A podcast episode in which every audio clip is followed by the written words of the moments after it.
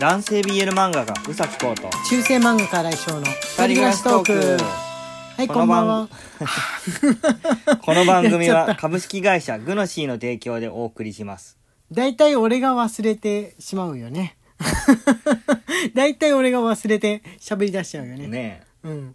はいこんばんは。来翔です。え宇崎浩です、いやー慣れない慣れないしもう取り直さないっていうね、うん。普通ここまで来たらやり直すでしょ もう一回やりやり直すでしょやり直す？いややり直さないこうくんのこの、やり直さない主義。なんなんでしょうね。いや、グノシーさんにしてみれば、やり直せよ。やり直せよって思ってると思うんだけど、やり直さないっていうね。しょっぱなから。はい、えーこんばんは。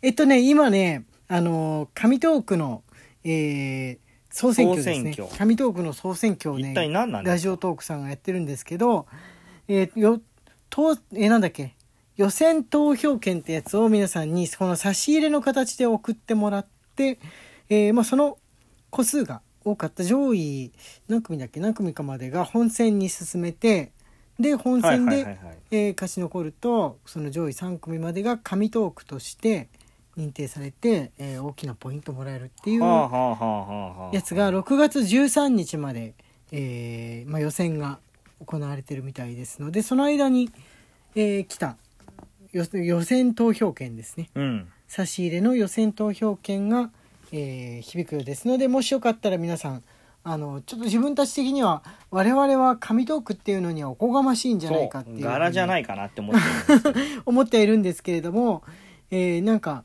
もし選ばれたら嬉しいので、ね。あのもう送ってきてくださってる方もいますので、あ、えーそうなんだ。はいはいそうなんですよ。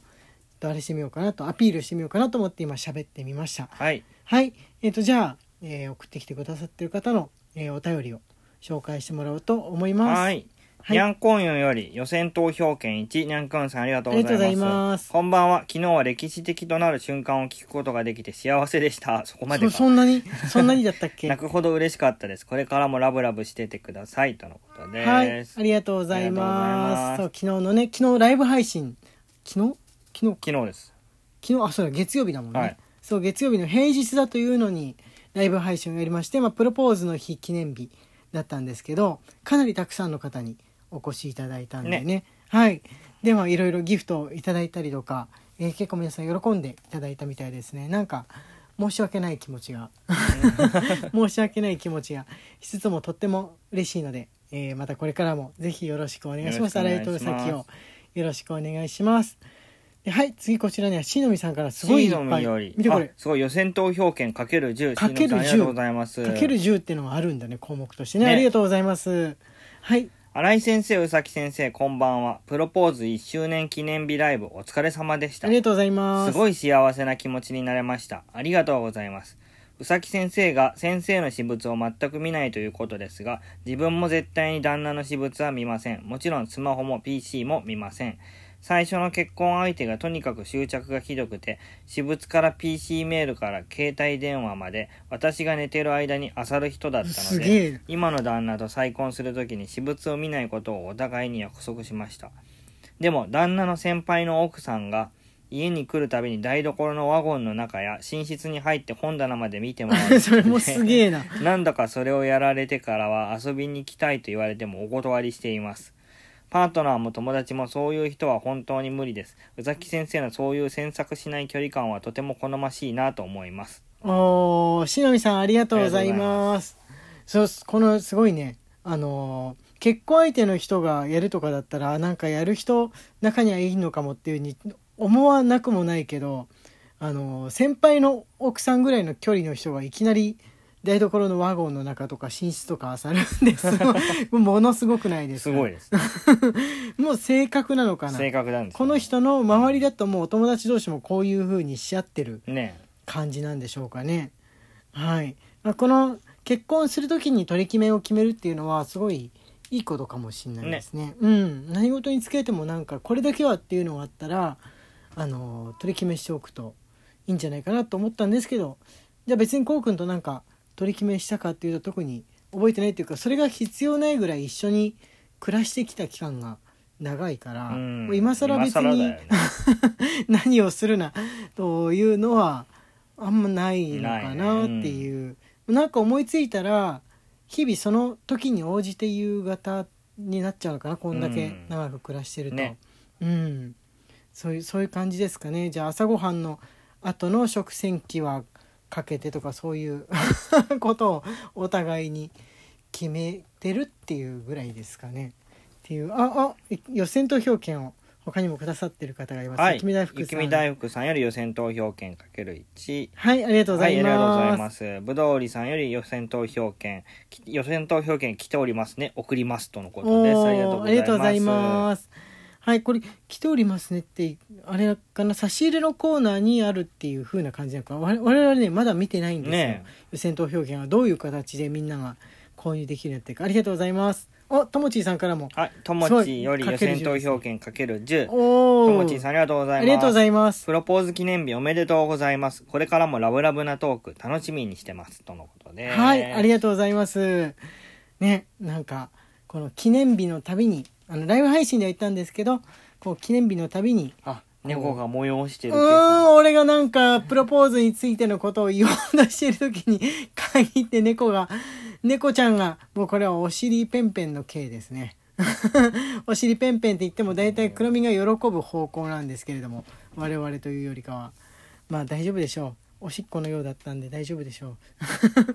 あのーこう記念日のたびにセーブポイントみたいにしてねやっていこうとちょっとちょっとちょっと猫ちゃんあ開けてって言ってるよちょっと一瞬止めて猫ちゃんの扉をね。こういう風に。猫ちゃんの邪魔が入るんですが今途中で切れちゃったかもしれない喋ってることね。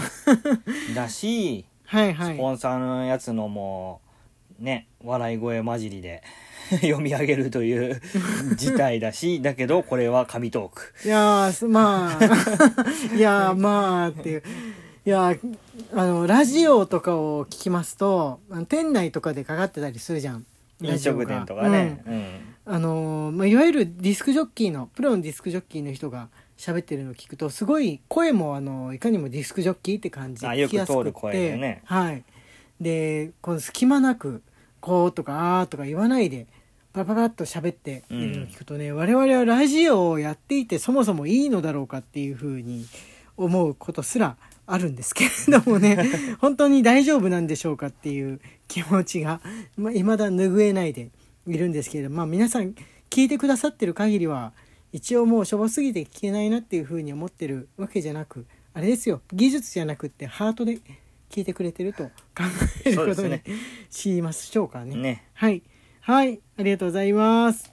あ、じゃあね、次はね、あ、これも予選投票権じゃなくて、普通の差し入れですけど、シフォンさんから来ていますね。はい。シフォンより美味しい棒コーヒー人、シフォンさんありがとうありがとうございございます。ます。ライブ配信お疲れ様でした。寝落ちしていたのでアーカイブを追います。お、ぜひぜひ。皆様の焼きそばの具、めっちゃ助かります。ウインナーや玉ねぎを入れる方もいて、ほっとしました。新井先生の教えてくださった醤油バージョンも試してみたいです。ちなみに、うちはソースのついてない麺だけを買った時は、粉末の鶏ガラスープとソースで味付けします。今今度、カレーに入れて許さ許される具や隠し味も聞きたいです。うちはお裾分けが余ってしまった時は何でも入れちゃいます。冬瓜とか大根とかカカオ99%のチョコレートとか。はい、シフォンさん、ありがとうございます。あ、なんか苦いチョコレートは合うっていうよね。うん。あの、ブラウンソースだったりとか、カレーだったりとか、ね。うん、そういうのに合うっていうのはね、聞いたことがあります。冬瓜とか大根とかすごいですね。水物だよね。これ 要するに水が結構出るやつ。うん。水っぽいやつって合うのかな？合うのかな？カレー。になんかビシャって潰れてしまいそうな似ているうちにどんどんどんどんその形をなくしていきそうな気がするんですけど意外と大丈夫なのかな、ね。そういう系のものって大根とか大根大根でも味噌汁に入ってるやつも結構翌日になったりするともうくずくずになったりとかするじゃん、うん。かき混ぜると。だからどうなのかな？ってカレーってさかき混ぜないと焦げついちゃうから結構かき混ぜ頻度って高いと思うんだよね。高いね。味噌汁ともう味噌を入れたらくすって煮えてもう止めちゃうんだけうど火を、ん。カレーはこの時間がかかると言いますか、ね。また温め直したりもするからどうなんでしょうと。冬瓜はねそんなにもともと調理しないからあんまり俺は食べ方は分かってないかも。煮物ぐらいしか分かってないいやそれぐらいですよ。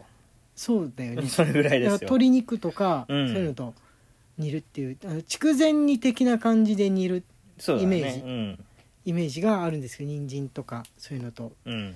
でもあれ好きですよ。俺は基本的に冬瓜好きです売り系のものはねカレーでも相性合うんじゃないかなって思うんですよね、きゅうりとかも、まあ、中に入れるとかはしたことないけど一緒に食べた時の味が合うし。カレうん。ーうん確かに。そうそうそうそう。かぼちゃもカレーの具として大丈夫。ああ大丈夫。食べたことあるけどすごい美味しい。いや。ダメなの？コウ君ダメなの、うんえなんで？甘いから？そ芋系っぽいのダメなの？さつまいもとか。ううんカレーカレーにかぼちゃダメだ。えー、そうなんだ、うん。まあ、作ったことも食べたこともそんなにはないんだけどどっかでね食べたんだよね。野菜野菜カレーとかでさはいはいはい、はい、よくかぼちゃ入ってるじゃん。入ってる入飲ってる。食店とか。あそういうのでカ食べカフェ飯とかでもさはいはいはい。野菜カレーとか言うと大体かぼちゃ入ってるでしょ。あおしゃれっぽい感じのカフェだと、そのいわゆる豚肉とかじゃなくってなんかちょっと凝った具入れるトマトとかねエンもうねドウ豆とか。混ぜもせずにねかぼちゃだけ取って食べちゃえー、なんで？ういや邪魔だから。いやわかんない。こうくんのあのコーンフレークとアイスでコーンフレークが邪魔っていうのもわかんないし、うん。そのコウ君の口の中で邪魔理論わかんない。わかんないですね。ちなみにカレーに入れて許されるこれは納豆をあの思っておりますね。うん。納豆とかキムチは合うと思っておりますあの皆さんの意見も聞きたいとこですねって言ってるうちに時間がやってまいりました。中世漫画家新井翔と。男性 BL 漫画家うさきこうの二人暮らしトークでした。ツイッターのフォローと番組のクリップもよろしくお願いします。はいまた明日ね